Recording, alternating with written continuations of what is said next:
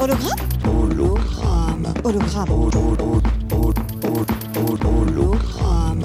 Hologramme. Hologramme, l'émission Culture, Sciences et Société de l'espace Mendes France sur Pulsar. Bonjour à toutes et à tous, bienvenue dans Hologramme, l'émission de l'espace Mendes France coproduite avec Radio Pulsar. Hologramme, vous le savez, c'est un rendez-vous mensuel qui explore toutes les dimensions des sciences et de la culture avec curiosité. Cette émission est à retrouver en ligne sur radio.emf.fr, la web radio de l'espace Mendes France, avec également toute une série de podcasts. Aujourd'hui, j'ai le plaisir d'animer cette émission avec Antoine Vedel, qui est médiateur scientifique à l'espace Mendes France. Bonjour Antoine. Bonjour Justine. Alors bonjour Justine, toi tu es chef de projet à l'espace Mendes France et cette émission sera consacrée à l'eau. Alors en effet, cette semaine, nous fêtons les journées mondiales de l'eau. Et quand on sait la quantité d'eau que l'on consomme chaque jour, on peut quand même se laisser une semaine complète pour en parler. Alors Justine, pour démarrer, petite question, à ton avis, quelle est la quantité d'eau moyenne consommée par un Français chaque jour? Est-ce que tu as une petite idée? Aucune idée, mais certainement beaucoup trop. Mhm. Alors, entre autres, il y a l'eau pour la douche, la vaisselle, la lessive, pour boire, faire la cuisine, bien sûr, et les chasses d'eau. Mais un Français consomme en moyenne presque 150 litres d'eau par jour. Mais ces chiffres sont en réalité inexacts et surtout incomplets. Après les jeux virtuels, les livres virtuels et les réunions virtuelles, je vous présente l'eau virtuelle. Je veux parler de l'eau qu'on utilise pour produire un bien, qu'il soit un produit agricole, industriel ou de service.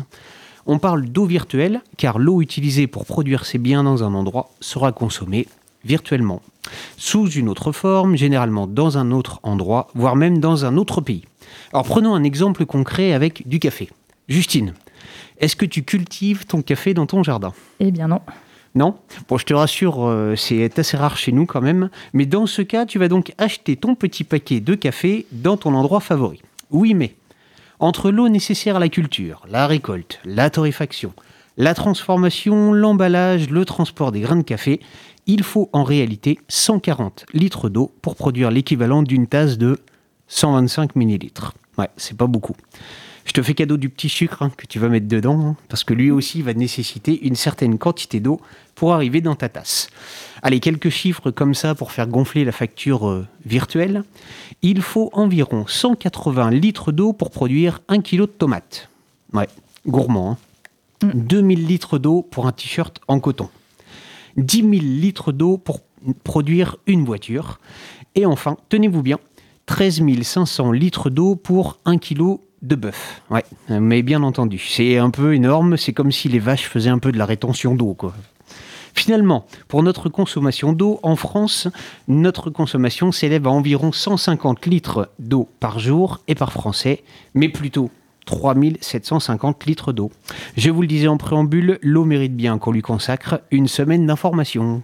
Ces chiffres, Antoine, nous font presque perdre pied. Euh, l'eau virtuelle, c'est aussi la thématique des Journées mondiales de l'eau cette année, euh, qui sont organisées par Grand Poitiers. Pour parler de l'eau, nous recevons aujourd'hui Bernard Legube, professeur émérite à l'Université de Poitiers, NC Poitiers et à l'Institut de chimie des milieux et matériaux de Poitiers, spécialiste en physico-chimie de l'eau et du traitement des eaux. Bernard Legube, vous êtes aussi président du conseil scientifique de l'agence Eau Adour-Garonne et membre du comité Acclimatera et de l'agence régionale de la biodiversité. Bonjour Bernard Legube. Euh, bonjour Justine, bonjour Antoine. Merci d'être avec nous ce midi. Dans cette émission, nous parlerons donc d'eau potable avec vous, Bernard Legube. Nous retrouverons également le billet d'humeur de Margot qui s'interroge sur l'eau que nous consommons et plus particulièrement sur celle que nous buvons. La compagnie Yapak les Flamants Roses, qui sait jouer du violon, nous livrera l'adaptation radiophonique de la BD Curieux sur le gluten. L'équipe d'animation de l'Espacement d'Est France, donc tes collègues Antoine, euh, nous présentera les dispositifs virtuels et euh, les dispositifs virtuels de visite et d'atelier qu'elle est en train d'imaginer pour vous. Et enfin, nous écouterons Maud Leloup, maître de conférence à l'Université de Poitiers et chercheuse à l'Institut de chimie des milieux et matériaux de Poitiers, qui nous parlera de ses recherches en cours sur les déchets liés au traitement de l'eau. Un joli programme qui va nous occuper jusqu'à 13h. Oui, alors Bernard Legube, nous le rappelons, vous êtes entre autres professeur émérite à l'Université de Poitiers, spécialiste de l'eau. Pour commencer cette émission, on s'est dit qu'il serait bien de rappeler quand même quelques fondamentaux qui sont liés à l'eau. Est-ce que vous pourriez nous décrire le cycle de l'eau? Euh, Oui et non, parce que euh, décrire le cycle de l'eau, je vais quand même faire tout un cours. comme, comme les cours que vous avez dû suivre d'ailleurs en, quatrième ou, ou, au lycée un peu plus tard. Par, contre, je vais, je vais sortir quelques idées clés, si vous voulez, importantes. bon, d'abord, il faut savoir que l'eau fait partie intégrante de la planète. elle ne vient pas de l'extérieur. Elle est dans la masse de la planète. Et donc, c'est toujours la même eau euh, qui, qu'on réutilise en fait, mais qui se recycle, qui est recyclé en permanence sur la planète euh, sous différentes formes, euh, tous différents états, c'est-à-dire état solide, gazeux, liquide, mais aussi sous différentes formes, c'est-à-dire salé ou douce. et on pourra donner quelques chiffres. Mais ce qu'il faut savoir quand même, c'est que c'est toujours cette même eau qui, depuis des, des, des millions d'années, et tourne sur la planète entre les cycles bien connus de d'évaporation et de précipitation et d'écoulement à travers les milieux euh, capteurs comme sont les, les nappes souterraines ou les, cours d'eau et, et, les océans bien évidemment. Alors si on pousse un petit peu ce raisonnement, ça veut dire que j'ai peut-être ingéré une goutte d'eau qui est passée par euh, un grand roi de France par exemple. Oui, ou qui a servi à laver les pieds de tout un camon, je peux dire n'importe quoi oh. là-dessus.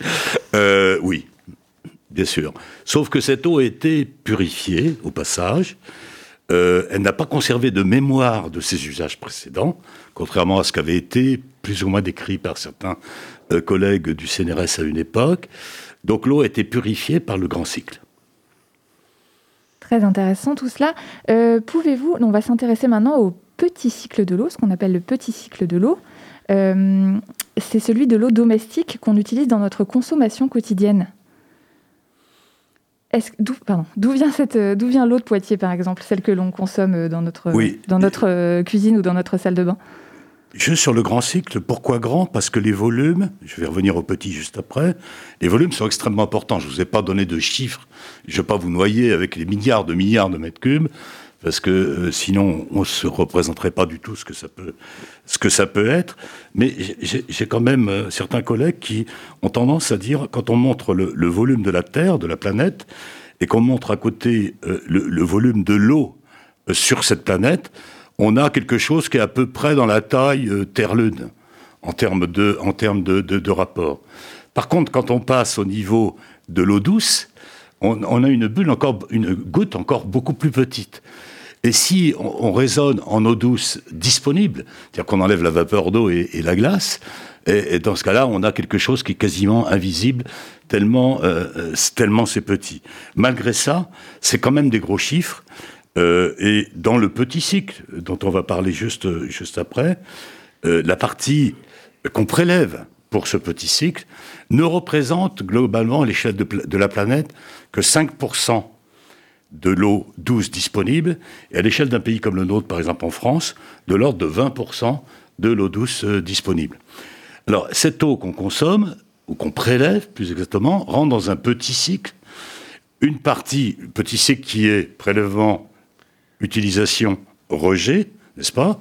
Une partie va être consommée, alors parfois très peu, hein. par exemple pour ce qui nous concerne nous, euh, on va prélever 150, on va arriver, on va envoyer, pardon, 150 litres par habitant et par jour dans chaque, euh, domicile, parce qu'on prélève un petit peu plus, parce qu'on en perd entre le prélèvement et l'arrivée au domicile.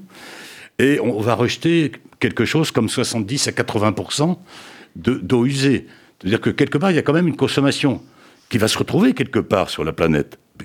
Mais sur le milieu où vous avez prélevé, vous ne rejetez que 70 ou 80% C'est ça le petit cycle. Donc quand on prélève, il va falloir souvent traiter pour en faire de l'eau potable, pas pour en faire du refroidissement, on ne va pas traiter non plus pour en faire de l'irrigation par exemple, on va traiter aussi pour en faire des usages industriels, euh, comme de la laiterie euh, par exemple. On va consommer, c'est-à-dire on va utiliser l'eau pour le besoin vital qui, euh, pour ce qui concerne l'homme, ou industriel, ou vital pour la plante, lorsqu'il s'agit d'irriguer. Et évidemment, une partie de cette eau va être rejetée, bah, la plante par évapotranspiration, par, elle-même, pour sa croissance, ou, ou vers le sol, et l'homme dans ses eaux usées. C'est ça le petit cycle de l'eau.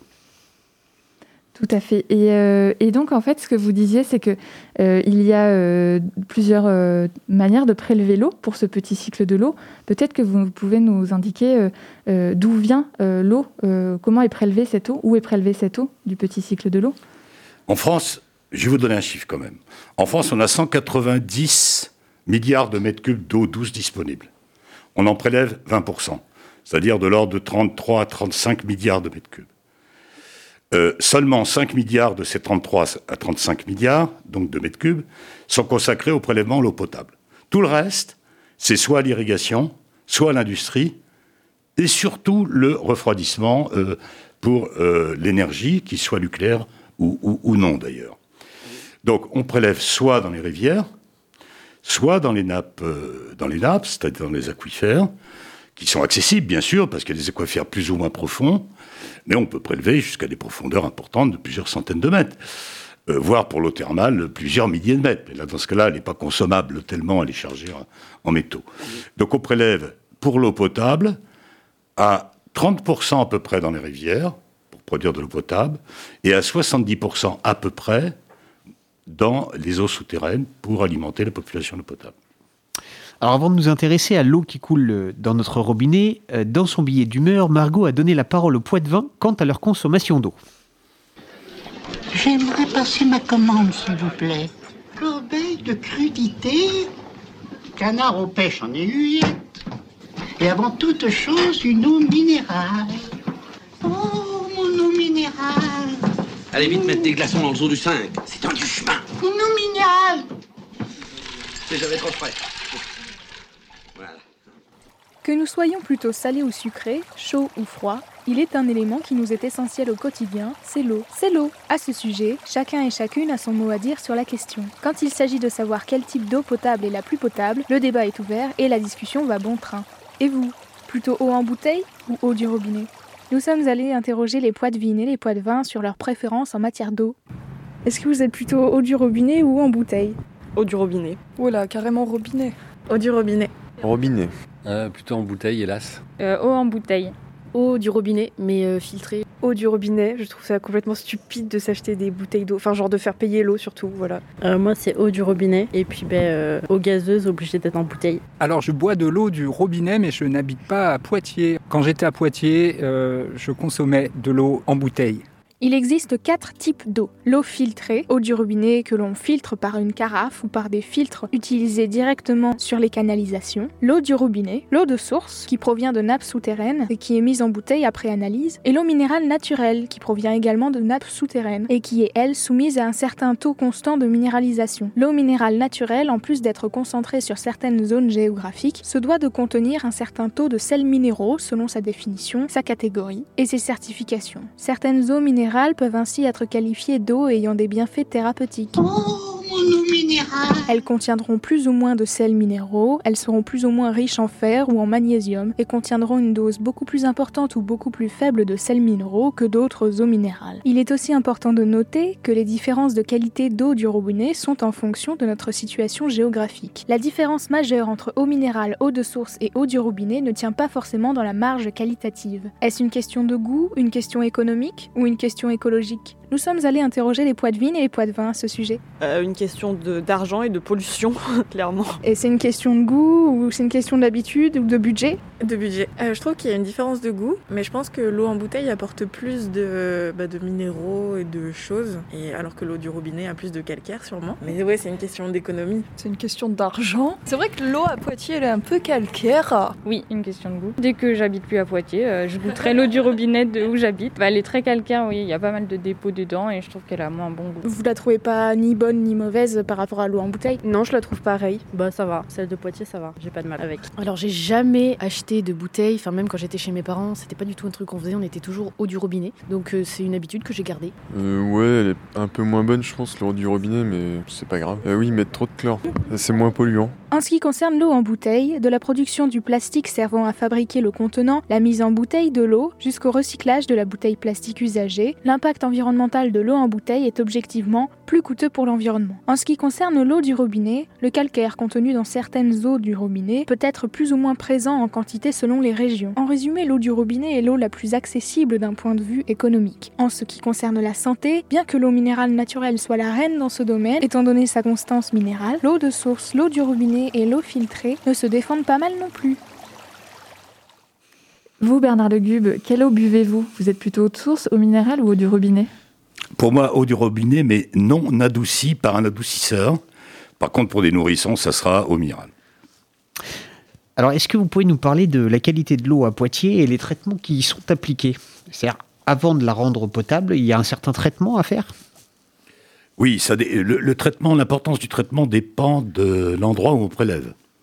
À Poitiers, par exemple, on prélève dans des forages où là, on n'a pas à traiter en dehors de mettre du chlore, même si on en met peut-être un peu trop, comme disait l'auditeur tout à l'heure, euh, parce que euh, l'eau va être véhiculée ensuite dans des réseaux et on doit protéger euh, toute forme de contamination et on doit protéger la santé publique, notamment vis-à-vis des micro-organismes qui peuvent se développer dans les réseaux. Si par contre elle est prélevée dans le clin, ou en rivière d'une manière générale, mais pour Poitiers dans le Clin, bien évidemment, il faut la traiter pour enlever les matières en suspension, pour enlever les matières organiques naturelles dissoutes, et pour enlever les polluants qui peuvent être présents, comme euh, par exemple les pesticides ou des rejets venant des stations d'épuration. Et donc le petit goût de chlore qu'on sent particulièrement euh, chez nous à Poitiers, euh, Est-ce qu'il indique que la qualité de l'eau est, bonne ou mauvaise? Est-ce que ça a une incidence, ce goût de chlore? Est-ce que c'est le reflet de la qualité de notre eau? Alors oui et non. Il indique que la qualité de l'eau est bonne sur le plan microbiologique, qui est le plan principal euh, en termes de santé publique euh, vis-à-vis -vis des maladies euh, hydriques transmises par par l'eau potable. Euh, donc oui, euh, lorsqu'il y a un goût de chlore, ça veut dire qu'on peut boire euh, tranquillement cette eau. Quand on va à l'étranger, par exemple, si vous avez une eau dans des pays en développement qui ne sent pas le chlore, ne la buvez pas. Si elle sent le chlore, vous pouvez la boire. Mais ce n'est pas non plus un critère de qualité en termes de physico-chimie, de chimie de l'eau. Euh, parce que on peut très bien avoir du chlore résiduel dans l'eau et puis avoir quand même des traces de pesticides ou de nitrates c'est le cas à Poitiers, par exemple, même si ça dépasse pas la norme, euh, présente contre, lequel, contre lesquels le chlore ne fera rien du tout. D'accord Alors quand vous allez à l'étranger, vous allez me dire, euh, je vais m'intoxiquer avec des nitrates. Non, parce que vous n'allez boire de l'eau que quelques semaines ou quelques mois. L'important, c'est de ne pas astraper une gastroentérite euh, trop rapidement et d'avoir un goût de chlore. Donc oui, le goût de chlore est quand même une sécurité en termes de qualité microbiologique de l'eau, ça c'est sûr. Et les eaux usées, alors, qu'est-ce qu'on en fait? Bah, les eaux usées, d'abord, faut les collecter dans les maisons, euh, puis dans les villes. Donc, il y a des réseaux d'assainissement. On parle aujourd'hui de séparer ces eaux usées. Vous parliez tout à l'heure des eaux grises, c'est-à-dire les eaux, euh, des eaux euh, euh, ménagères, n'est-ce pas, et, des eaux vannes. On peut séparer les eaux des eaux ménagères des eaux vannes. Il y a des études qui sont menées actuellement et financées par les agences de l'eau d'ailleurs dans la région parisienne pour essayer de faire une séparation de ces eaux dans les maisons. Mais actuellement, c'est pas séparé. Donc la totalité de vos eaux usées, y compris les eaux des toilettes qu'on appelle des eaux vannes, sont collectées. Elles vont dans une station d'épuration euh, qui va éliminer euh, de l'ordre de 80% de la pollution avant de rejeter dans la rivière ou dans le milieu récepteur qui va faire le reste du boulot, si j'ose dire qui va, qui va continuer l'épuration naturelle ou l'auto-épuration de l'eau, à condition qu'on ait suffisamment d'eau dans le milieu récepteur, euh, par exemple si c'est un cours d'eau, bien évidemment. Euh, peut-être, euh, avant de poursuivre cette, euh, cette interview, on va peut-être faire une petite pause musicale avec Jeanne Chéral. On vous propose de nager dans le grand bain avec elle. Oh, c'est l'eau, c'est l'eau, c'est l'eau qui m'attire, c'est l'eau. Oh, c'est l'eau, c'est l'eau, c'est l'eau qui m'attire, c'est l'eau. Même l'eau de mer au cœur de l'hiver me surprend. Même l'eau chlorée, l'eau décolorée me fait plonger. Même l'eau de mer au cœur de l'hiver me détend. Même l'eau chlorée, l'eau décolorée me fait nager. Oh, c'est l'eau, c'est l'eau, c'est l'eau qui m'attire, c'est l'eau. Oh, c'est l'eau, c'est l'eau, c'est l'eau qui m'attire, c'est l'eau. Même l'eau de pluie, l'eau des matins gris me fait sourire. Même l'eau qui boue et l'eau des égouts, même la boue. Même l'eau de pluie, l'eau des matins gris me fait frémir. Même l'eau qui boue et l'eau des égouts sont à mon goût. Oh, c'est l'eau, c'est l'eau, c'est l'eau qui m'attire, c'est l'eau. Oh, c'est l'eau, c'est l'eau, c'est l'eau qui m'attire, c'est l'eau. Même l'eau qui saoule, l'eau de vie qui coule et qui endort. Même l'eau qui fond, l'eau dans les glaçons, l'eau du bouillon. Même l'eau qui saoule, l'eau de vie qui coule et l'eau qui dort. Même l'eau qui fond, l'eau dans les glaçons, l'eau qui rencontre. Oh, c'est l'eau, c'est l'eau, c'est l'eau qui m'attire, c'est l'eau. Oh, c'est l'eau, c'est l'eau, c'est l'eau qui m'attire, c'est l'eau. Même l'eau du corps, qui s'évapore, de l'eau que j'en ai marre d'être mouillée. Même l'eau du corps, l'eau qui s'évapore, l'eau de vaisselle. Même l'eau qui pue, l'eau qu'elle en a marre d'être bouillue.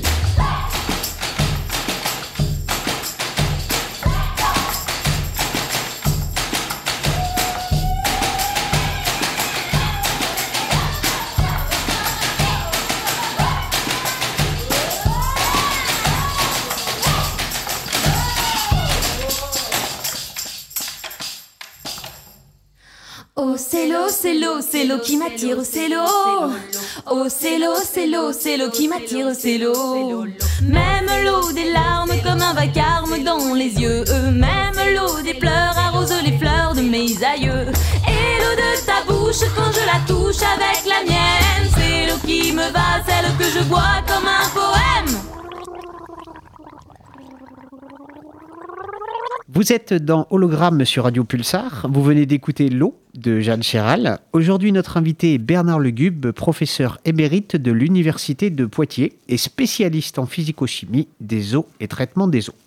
Bernard Legube, on, vient de parler de polluants. Est-ce que vous, pouvez développer un petit peu ces polluants et leur nature? Oui, quelque part, euh, dans les eaux usées, on va retrouver des traces de notre consommation, bien évidemment. C'est-à-dire quelque part une sorte de- d'empreinte ou de miroir de ce qu'on a consommé, mais aussi de notre état de santé. C'est comme ça que on trouvera de la matière organique, bien sûr, issue de nos excréments, mais tout ce qui va avec nos excréments, c'est-à-dire les médicaments qu'on a ingérés, euh, on retrouvera également des cosmétiques parce que on s'est lavé, on s'est douché, on s'est lavé les dents avec des produits qui contiennent des cosmétiques. Et puis on va trouver aussi des microbes. Euh, c'est ce qu'on appelle le microbe, c'est-à-dire des bactéries d'une part, mais aussi des virus, euh, qui reflètera quelque part notre état de santé, tout compte fait. Donc les eaux usées sont un, miroir, un reflet de notre consommation de notre santé. Du coup, euh, depuis maintenant un an, on est en pleine pandémie de coronavirus. On arrive à, suivre les, taux de contamination de Covid d'une ville grâce aux eaux usées? Oui, on a eu très peur d'ailleurs. Euh, parce qu'on s'est posé la question en mars dernier, avril, euh, est-ce que vraiment le virus qu'on retrouve dans les eaux usées est encore actif? Est-ce qu'il est encore infectieux? C'était la grosse question à ce moment-là. Vous avez raison, c'était pour nous une façon de voir à quelle vitesse l'épidémie euh, progressait ou diminuait en mesurant les eaux usées, qui ont toujours une semaine d'avance par rapport aux données euh, purement euh, hospitalières euh, ou de, santé, on va dire.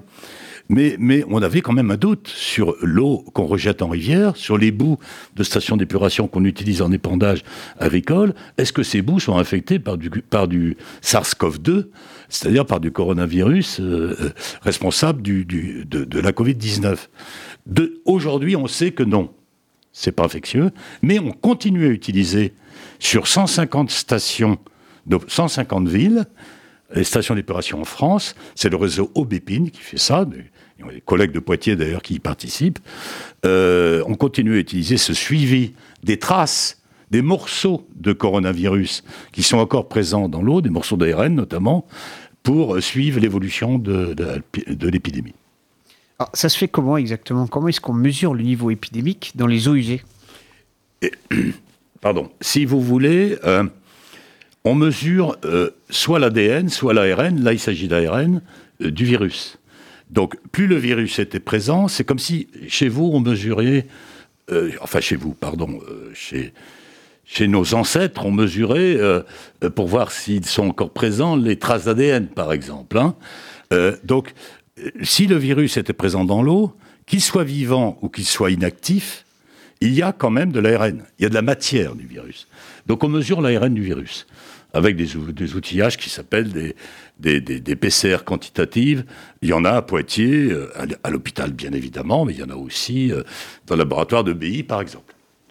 Vous disiez euh, tout à l'heure aussi qu'on retrouvait dans, l'eau des traces euh, de, cosmétiques ou de médicaments. Est-ce que ce sont des choses qu'on arrive à traiter par les stations d'épuration? Et euh, est-ce qu'on arrive à éliminer tous les polluants grâce aux stations d'épuration? Voilà, alors, on sait traiter. Les Suisses le font, les Allemands un peu. Mais chez nous en France, on le fait pas ou peu. C'est-à-dire qu'on traite quand même les traitements de base, si vous voulez, de l'eau usée, éliminent une partie de ces cosmétiques et de ces résidus médicamenteux, mais on ne les traite pas assez. Donc on en rejette dans les rivières. Alors maintenant, quelle est leur toxicité réelle? Quel est l'effet cocktail de ces molécules sur la biodiversité et sur la santé publique lorsqu'on utilise cette eau pour faire de l'eau potable? C'est quand même un peu le grand flou pour le moment. Bernard Legube, vous faites partie du comité scientifique régional Acclimatera, qui a été créé à l'initiative de la région Nouvelle-Aquitaine pour mener une mission d'expertise sur l'impact du changement climatique dans notre région. Vous avez contribué notamment au rapport qui est sorti en 2018 pour la partie eau, air et sol. Et à Poitiers, par exemple, on remarque que le niveau du clin est souvent très bas fin septembre. Donc ma question serait, est-ce qu'on aura toujours assez d'eau l'été pour alimenter le réseau d'eau potable à Poitiers, par exemple, hein, si on veut être chauvin, toute l'année. Oui, pour alimenter le réseau d'eau potable, oui. Parce que ce sera toujours la priorité des priorités. Par contre, est-ce que ça sera aux dépens des autres usages, c'est-à-dire de l'irrigation, probablement? Est-ce que ce sera aux dépens de l'usage euh, des milieux naturels, de la biodiversité aquatique? Probablement aussi, puisqu'on estime que euh, sur le grand sud-ouest de la France, en 2050, on aura perdu entre 20 et 40% du débit moyen annuel de nos rivières, de nos cours d'eau. Que ce soit les, fleuves, comme la Garonne par exemple, ou les petits, les petits cours d'eau avec des assecs, euh, bien évidemment, euh, très importants. Ce qui veut dire qu'en été, on aura perdu un débit, un débit encore beaucoup plus important, bien sûr. C'est lié au changement climatique? Alors oui, on est sûr que c'est lié au changement climatique, et notamment à l'évapotranspiration, qui sera plus importante à cause de l'augmentation de la température. On le constate d'ailleurs, si on a fait faire des études sur, euh, euh, sur les rivières Vienne, euh, Sèvres-Niortaise par exemple, et on constate une, une légère diminution au débit et surtout une augmentation de la température de l'eau moyenne de ces rivières. Et est-ce que l'augmentation des températures et la diminution du débit des cours d'eau aura un impact sur la qualité des eaux que nous boirons? Alors voilà une question euh, très délicate. Euh, oui, probablement, ça aura un impact sur la qualité, peut-être pas de l'eau que nous boirons, mais de l'eau que nous utiliserons pour en faire de l'eau potable. Euh, je ne vais pas rentrer dans les détails, d'autant plus qu'on n'est pas certain de ce phénomène. Par contre, ce qui est sûr, c'est qu'à qualité égale, et ça sera à qualité égale pour l'eau de consommation, le prix de l'eau augmentera nécessairement au moins par un facteur 2, voire par un facteur 4 dans les 20 ans qui viennent. Donc c'est immédiat, dans les 20 ans qui viennent, c'est presque demain. Pour vous, oui. Antoine parlait tout à l'heure de, de, la sécheresse, des sécheresses de plus en plus fréquentes qu'on peut observer en fin d'été, l'été ou en fin d'été. Parallèlement, on remarque aussi qu'on a des, des précipitations qui sont très très fortes l'hiver. Il y a encore eu des inondations récemment euh, euh, il y a quelques mois, et notamment on a vu euh, euh, en Charente-Maritime ou dans Lot-et-Garonne, pour parler juste de notre région, qu'il y a eu des inondations assez fortes. Est-ce que le changement climatique aura un impact sur notre accès à l'eau avec des périodes où on aura une surabondance de ressources et des périodes où justement on aura un, manque d'eau? Oui, il y aura des périodes, ce que je disais tout à l'heure, à partir du moment où il va y avoir une diminution de débit moyen des rivières, euh, il est bien évident que si on regarde sur l'année, c'est dans la période estivale euh, où on a le plus besoin d'eau, en fait, notamment pour l'irrigation, euh, qu'on manquera le plus d'eau. donc ça sera probablement, pour vous donner un chiffre, le, grand sud-ouest de la France, Nouvelle-Aquitaine Nouvelle pardon, et Occitanie, prélève à peu près 2 milliards de mètres cubes d'eau par année pour ses usages, y compris énergétiques. Euh, on sait qu'en 2050, on manquera 1,2 milliard de cette eau. Donc plus de la moitié nous manquera, et principalement en été.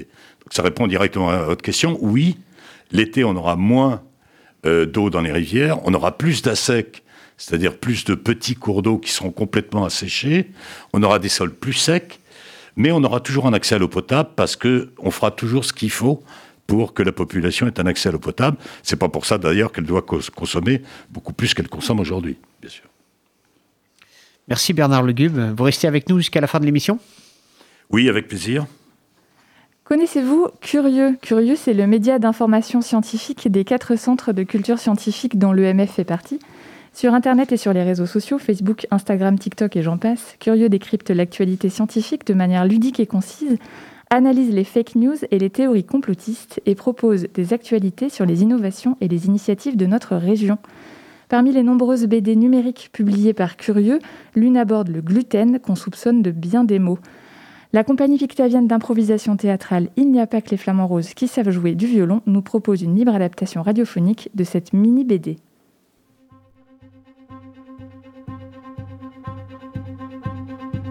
Curieux. Démêle le vrai du faux, bouscule les idées reçues et imagine le futur. Le gluten, arnaque ou nécessité de santé?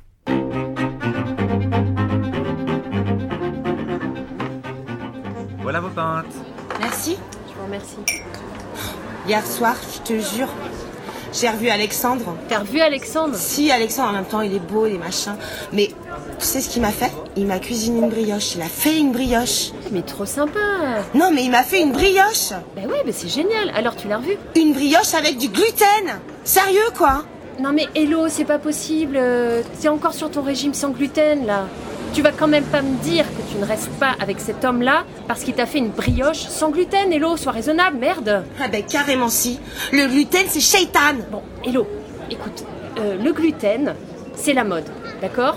Euh, Ça fait euh, un an que tu es sur le gluten, mais le gluten, on ne sait même pas, arrête de dire que tu es intolérante au gluten, tu es peut-être, allez, je te l'accorde, hypersensible au gluten. Ok, d'accord, peut-être que de temps en temps tu as plus de gaz parce que tu as mangé trop de pain. Peut-être, je te l'accorde, ok? Mais on ne sait pas, il y a trop de paramètres dans la digestion qui rentrent en compte, et euh, donc arrête, arrête et sois franche. Voilà, t'as pas voulu, t'as pas voulu de ce mec, c'est tout. Rien à voir, rien à voir, rien à voir. Tu te lasses trop vite Bah bien sûr que si, ça a à voir. Puis, et puis merde là, regarde, qu'est-ce que t'es en train de faire? T'es en train de boire une bière Bon bah dans la bière, il y a du blé, dans le blé, il y a du gluten. Donc t'es en train de boire du gluten. Oh, oh merde, Hello Non Tu viens de cracher tout ton gluten sur mon vison là Oh non, je venais de l'acheter hier là Ah, je suis désolée, Sophie, mais en même temps, c'est un symbole, hein, tu vois. Euh, je crache mon gluten sur ton vison. Ah ouais? Eh bah tu sais quoi? Tu sais notre symbole de l'amitié là quand je te prête la maison, euh, ma maison, ma maison de la Baule. Eh ben sous le nez la maison, rien, nada.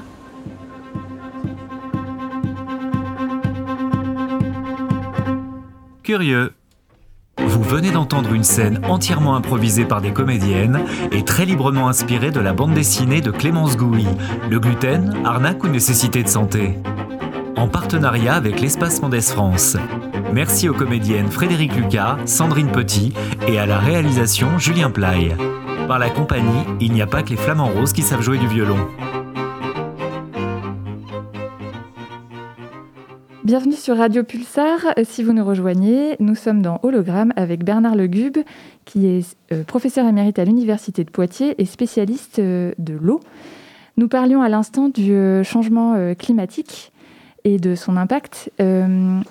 En tant qu'expert euh, expert, euh, du, du com- du comité Acclimatera, est-ce que vous avez des préconisations à faire quant euh, euh, aux, anticipations qui sont nécessaires pour affronter ce- ce- ces, effets-là en termes d'accès à l'eau, de ressources Oui, c'est ce qu'on appelle l'adaptation au changement climatique, en fait. Hein, ce que la question que vous me posez. Oui, bien sûr, il y a des petites solutions, c'est-à-dire qui ont des impacts euh, faibles sur le volume économisé, et il y a des grosses solutions, et, évidemment des moyennes solutions. Et, mais il n'y en a aucune à exclure. Euh, comme on a parlé de mix énergétique à une époque, on peut parler de mix hydrique, euh, qui est un, mot, une définition d'ailleurs donnée par mes collègues hydrogéologues d'Acclimatera. C'est-à-dire qu'il faut utiliser toutes les solutions et d'une manière la plus solidaire possible, bien évidemment. Alors, ça va de l'économie d'eau que vous pouvez faire, vous, à votre échelle de consommation, euh, à l'économie d'eau qu'on peut faire au niveau municipal dans la distribution, à l'économie d'eau que peuvent faire les agriculteurs au niveau de l'irrigation, ainsi que toutes les solutions alternatives comme le dessalement d'eau de mer, euh, la réutilisation des eaux pluviales, la réutilisation des eaux usées, mais surtout, ça passe aussi par le stockage. On ne pourra pas, en 2050 et après, continuer à vivre avec le niveau de consommation d'eau euh, que nous avons actuellement, si on ne fait pas des stockages supplémentaires. Donc c'est ce qu'on disait par rapport, euh, par rapport au- à l'abondance d'eau qu'on a l'hiver et euh, au manque qu'on a l'été de plus en plus souvent. Bah, non seulement l'abondance, mais le fait qu'il y a de plus en plus, vous l'avez entendu peut-être sur France Inter récemment, euh, les, études qui sont sorties sur la durée d'enneigement dans les Alpes, qui a diminué de- de- d'un mois depuis les années 70. Vous vous doutez bien que c'est encore pire sur les Pyrénées et sur le Massif central. Donc euh, cette eau qui tombe sous forme de neige et qui sort, qui constitue une espèce de stock qu'on fait au moment du printemps, euh, on l'aura plus ce stock. Sauf si on le crée artificiellement. Vous parliez de l'eau tout à l'heure pour l'énergie et les centrales nucléaires. C'est un gros consommateur aussi. C'est pas un consommateur, c'est un, un gros préleveur d'eau. Hein, le, prélèvement pour l'é- l'énergie en France est au moins, j'ai plus le chiffre exactement en tête, excusez-moi, mais au moins de la moitié de la totalité des prélèvements. Euh, c'est énorme. Mais, mais ça ne consomme pas. Une centrale nucléaire rejette à quelque chose près, à 1% près peut-être, euh, qui est rejetée sous forme de vapeur, rejette l'eau liquide de telle, euh, l'eau liquide qu'elle prélève, pardon. Mais par contre, il y a un besoin pour refroidir. Pareil pour l'hydroélectricité, qui a un besoin pour faire tourner les turbines, bien sûr. Merci Monsieur Legube. Vous êtes bien dans Hologramme sur Radio Pulsar et il est temps de faire une nouvelle pause musicale.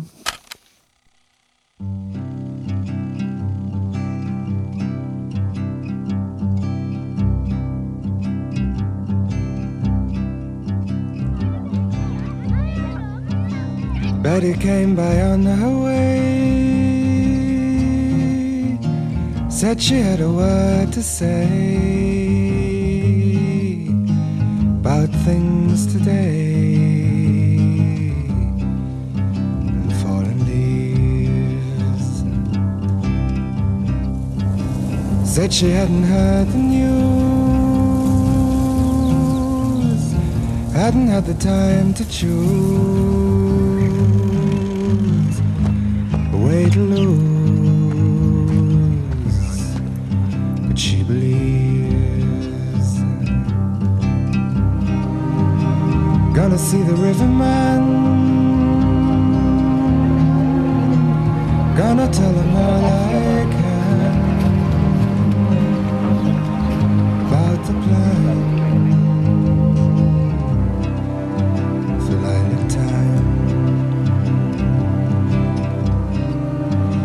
If he tells me all he knows about the way his river flows. And all night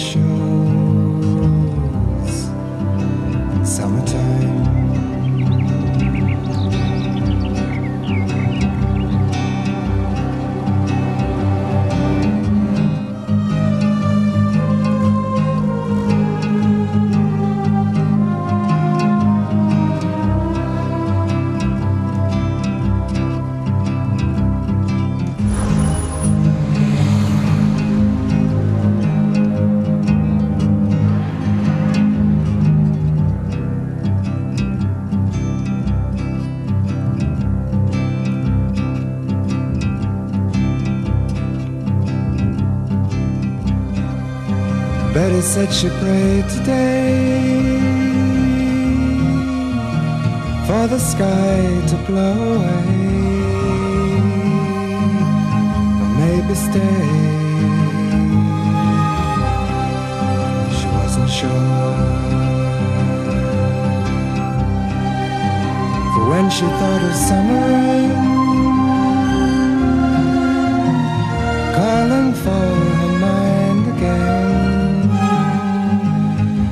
Lost the pain for. Gonna see the riverman. Gonna tell him all I can about the band.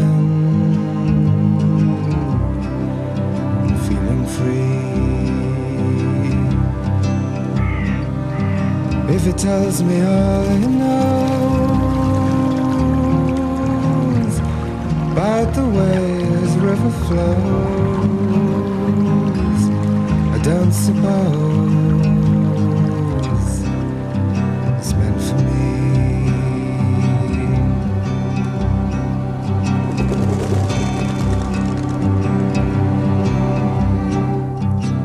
Oh,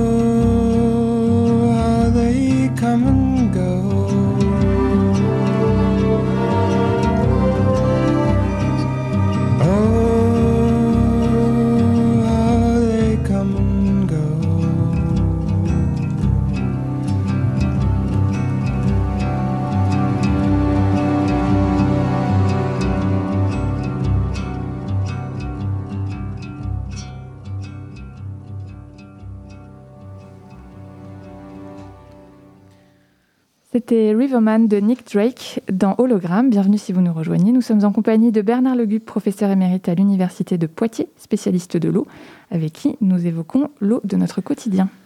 Alors passons à présent à l'actualité de l'espace Mendes France. Nous sommes toujours fermés, mais nous avons des petites nouveautés à vous annoncer, notamment les visites virtuelles d'exposition et les e-classes. Bonjour à toutes et tous dans le studio et derrière les haut-parleurs. Vous ne pouvez pas venir à l'espace Mendes France, qu'à cela ne tienne. L'espace Mendes France viendra à vous. C'est là l'objet des e-classes et des e-visites. Même fermé au public, l'espace Mendes France est plein de ressources et toute l'équipe déborde d'idées pour partager avec vous animations et visites d'exposition pour satisfaire votre curiosité. Ainsi, vous pouvez dès maintenant participer derrière votre écran à ces prestations en live. Pour commencer, nous vous invitons à nous rejoindre au cœur de Maths et Mesures, une exposition composée de six pôles différents. Mesurer la Terre, mesurer les longueurs, mesurer les surfaces, mesurer les volumes, mesurer les mondes lointains et mesurer les changements climatiques. À partir du mois d'avril, vous retrouverez aussi l'exposition sur l'amphithéâtre de Poitiers, qui est, à l'heure où je vous parle, en plein développement pour vous emmener plusieurs siècles en arrière et faire revivre l'espace d'un instant ce vestige du passé. Pour accéder à ces expositions, rien de plus simple. Rendez-vous sur le site internet de l'espace Mendes France, emf.fr. Vous n'aurez alors plus qu'à réserver votre place sur la billetterie en ligne. Un lien de connexion vous sera envoyé pour accéder à la plateforme Big Blue Button, grâce à laquelle vous pourrez suivre votre guide dans les méandres de la salle d'exposition. Par ailleurs, chers enseignants, sachez que vous avez, vous aussi, la possibilité de proposer à votre classe un atelier en ligne. L'animateur sera connecté avec vous depuis l'espace Mendes France et vous pourrez interagir ensemble. Aujourd'hui, l'atelier Fabriquons un Ludion a déjà été testé et approuvé par plusieurs classes qui y ont participé virtuellement. D'autres ateliers seront proposés très prochainement en distanciel. N'hésitez pas à nous contacter pour avoir plus d'informations. En attendant de vous retrouver dans le monde réel, je vous souhaite de belles animations, prenez soin de vous et à bientôt Vous avez peut-être reconnu la voix de Paul euh, qui anime de temps en temps cette émission avec nous et que l'on salue. Revenons à présent au sujet qui nous intéresse aujourd'hui, l'eau potable. Avec notre invité Bernard Legube, nous avons parlé dans la première partie de l'émission du cycle de l'eau domestique. Nous avons vu que celle-ci devait être clarifiée et traitée avant d'être injectée dans nos circuits d'eau potable. Mais saviez-vous que cette opération n'est pas sans conséquence et qu'elle génère des déchets? Maud Leloup, maître de conférence à l'Université de Poitiers et chercheuse au laboratoire IC2MP, nous explique quels sont ces déchets liés au traitement de l'eau potable et nous parle des recherches qu'elle mène actuellement pour limiter leur production. Je m'appelle Maude Leloup, je suis maître de conférence à l'Université de Poitiers. Donc j'enseigne à l'École nationale supérieure d'ingénieurs de Poitiers en spécialité génie de l'eau et génie civil. Et euh, je fais mes travaux de recherche à l'Institut de chimie des milieux et matériaux de Poitiers. Comme euh, toute activité industrielle, le traitement de l'eau et aussi la production d'eau potable euh, génèrent des déchets. Euh, donc par exemple, on va trouver euh, deux grands types de déchets. Donc le premier type, ça va être euh, les déchets liquides. Ça va être par exemple le, les effluents issus du rinçage des filtres qui vont contenir parfois certains produits chimiques. Donc ces effluents, ils vont représenter de l'ordre de 10 à 20% du volume d'eau qui est prélevé dans la ressource, et donc ce volume-là ne deviendra pas de l'eau potable par la suite, puisqu'il sera rejeté soit directement au milieu naturel ou après traitement, ou alors au réseau d'assainissement. Donc le deuxième type de déchets qu'on va trouver, c'est des déchets solides, par exemple euh, des boues qui sont euh, issues de la clarification des eaux, c'est-à-dire des boues qu'on récupère après l'agglomération de toutes les matières en suspension. On peut trouver aussi euh, tout ce qui va être charbon actif usagé, charbon actif en grain qui aura servi par exemple à éliminer tous les composés organiques qui sont dissous. À l'échelle d'une ville comme Poitiers, les déchets solides vont représenter environ 200 à 500 tonnes par an, juste pour le traitement de l'eau potable. Ce qu'il faut savoir, c'est qu'au niveau du traitement de l'eau, plus généralement de la dépollution, il est très rare qu'un procédé élimine complètement un polluant. On a plutôt tendance à concentrer et déplacer la pollution, qui peut potentiellement aboutir à la production d'un déchet qui va être dangereux. Donc l'activité de dépollution, c'est finalement l'un des plus gros contributeurs à la production de déchets dangereux. Et ça, c'est une vision que euh, la plupart des gens n'ont pas. Alors mes recherches euh, portent justement sur euh, la réduction des impacts environnementaux des usines de production d'eau potable. Donc actuellement, je, développe de nouveaux réactifs, donc produits à partir de matériaux biosourcés, pour remplacer les sels métalliques qui sont utilisés pour la clarification de l'eau. Donc à l'heure actuelle, en fait, on utilise des sels de fer ou des sels d'aluminium qui vont servir à agglomérer les matières en suspension et à éliminer une partie des matières organiques dissoutes qui sont responsables de, du trouble, de la coloration et du goût qu'on peut avoir dans les eaux. Les, réactifs que je développe euh, vont combiner en fait un polymère organique. Là, nous on travaille euh, sur du chitosan, qui est un polymère qu'on extrait en fait de carapaces de crustacés. Donc on va coupler ce polymère avec une particule d'argile et on va travailler sur différentes méthodes de euh, fabrication pour essayer de renforcer les liens entre les deux et d'aboutir à un réactif qui soit qui ait les mêmes performances en fait que les réactifs traditionnels. L'idée étant aussi de, de, mettre en œuvre des doses de traitement qui soient plus faibles, produire une quantité de boue qui va être moins importante. Et comme la propriété de ces réactifs, c'est d'être très organique, on va euh, aboutir à un résidu, donc à des boues, qui vont être aussi de nature très organique et qui du coup vont présenter en fait des, euh, des propriétés intéressantes en termes de euh, valorisation agricole par exemple pour amender les sols et améliorer leur, leur qualité. Il faut savoir qu'à l'heure actuelle, en fait, avec euh, les, réactifs traditionnels, donc les sels métalliques, on produit des boues qui sont très minérales et qui en fait n'ont aucun intérêt agronomique et qui ne peuvent pas être valorisées du coup. Ce qu'on va en faire tout simplement, c'est qu'on va les enfouir parce qu'on ne sait pas quoi en faire à l'heure actuelle. Ce travail, c'est en fait un vrai challenge parce que les, euh, réactifs qui sont utilisés actuellement, donc les sels métalliques, ils sont vraiment très performants et en plus, ils sont euh, très compétitifs sur le plan économique. En plus, donc euh, tout, ce qui est en lien avec la production d'eau potable, c'est un travail au long cours parce que il faut euh, démontrer donc à la fois les performances du réactif et aussi son innocuité sur le plan sanitaire, puisque l'eau potable est euh, l'un des produits qui est le plus contrôlé d'un point de vue sanitaire en France. Donc c'est voilà une recherche au long cours et les produits qu'on va pouvoir développer ne seront potentiellement utilisables que dans plusieurs années, voire plusieurs dizaines d'années. Bernard Legube, vous avez vous aussi travaillé à l'Institut de chimie des milieux et matériaux de Poitiers. Est-ce que vous souhaitez réagir à ce que dit Maud Leloup? Très rapidement, oui, j'ai travaillé à lycée 2MP euh, et j'y travaille encore en fait, hein, en tant qu'émérite. et euh, non, je, partage complètement ce que Maud vient de nous dire. Je ferai une toute petite correction quand même. Elle a, parlé de 10 à 20% de perte d'eau au niveau de, la filtration. Heureusement que ce n'est que 1 à 2% elle a, dû, elle a dû confondre avec d'autres chiffres, parce que sinon, euh, on perdrait beaucoup, beaucoup plus d'eau que ce qu'on perd actuellement euh, entre le, prélèvement et euh, la consommation chez l'habitant. C'est plutôt 1 à 2 non, je suis complètement d'accord avec ce qu'elle a dit. C'est vrai que le, problème des bouts de stations d'eau potable est un problème qu'on n'a pas réglé. Merci Bernard Legu, merci d'avoir été présent avec nous dans cette émission. On passe Antoine à l'agenda des prochaines semaines. L'espace Mendes France est toujours fermé pour des raisons sanitaires, mais il se passe quand même plein de choses. Oui, alors cette émission fait naturellement écho à la création de la boîte scientifique Ça coule de source que vous pouvez découvrir sur notre site internet, mais à ce titre, une partie de cette boîte à outils est présentée à la demande de Grand Poitiers cette semaine dans le cadre des Journées mondiales de l'eau et dans plusieurs écoles de Grand Poitiers, notamment Dissay, Le Breuil-Mingot, Saint-Benoît, Lusignan et Poitiers. Le lieu multiple est engagé dans un projet de coopération culturelle internationale en partenariat avec l'Institut français de Ramallah. Patrick Tréguer nous parle de ce projet. C'est quoi le lien invisible? Alors le lien invisible, ça se définit comme une plateforme innovante de discussion interactive sur les industries culturelles et créatives palestiniennes et françaises.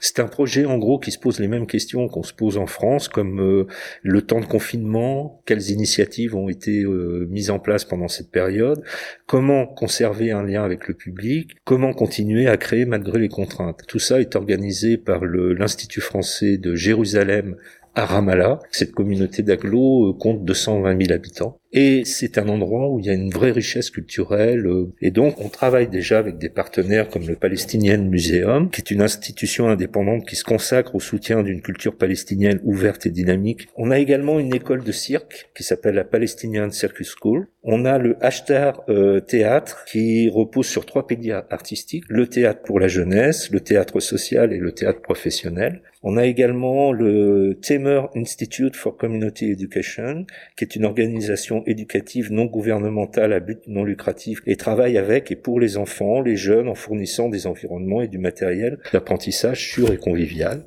Et enfin, le dernier partenaire, c'est euh, Ain Kinia en Palestine, qui est un centre art, sciences et agriculture. Quelles sont les différentes étapes du projet? On a déjà eu la mise en place de vidéos, une cinquantaine de vidéos, sorties le 27 euh, février, où on intervient, nous, en tant que conseillers, euh, donc avec des lieux français, sur les questions de, de nous, ce qu'on a vécu en Europe et comment on a organisé d'un point de vue numérique. Toutes les vidéos sont traduites en français, anglais et arabe. Et on a un premier webinaire le 29 mars. L'objectif final, c'est quand même aussi de faire venir des artistes palestiniens en Europe euh, avec l'objectif de 2022. Euh, donc d'avoir des artistes soit de théâtre, soit de cirque, soit en musique électronique. Comment se passent les échanges entre acteurs culturels français et palestiniens euh, Ce qui est remarquable, enfin nous, ça nous a vraiment donné une énergie pas possible. C'est justement l'énergie de ces jeunes euh, euh, artistes, de ces lieux culturels où finalement ils sont largement aussi bien débrouillés que nous. Une énergie qui est absolument incroyable et qui finalement, d'un point de vue réciproque, nous rebooste un peu euh, quand on a tendance à, à, gémir un peu sur notre cas spécifique français, de se rendre compte qu'en Palestine, eh ben voilà, ils, ils, avancent dans ce contexte et cette énergie est vraiment très positive. À noter le 30 mars à 10h une permanence créativité et territoire chez CDA Développement à Châtellerault. Du 30 mars au 2 avril, c'est le festival Raison, d'agir, pardon, 15e édition. Agir contre les inégalités. Vous retrouverez des conférences, des débats et des projections de films. Le 30 mars à 20h30, euh, une conférence sur la prise en charge des troubles bipolaires en partenariat avec Argos 2001 dans le cadre de la Journée mondiale des troubles bipolaires. Le 1er avril à 18h30, tirage argentique, esthétique et tradition. C'est une web conférence de Thomas Consani, tireur argentique noir et blanc, laboratoire Dupont-Fidab, Paris, en partenariat avec l'Université de Poitiers.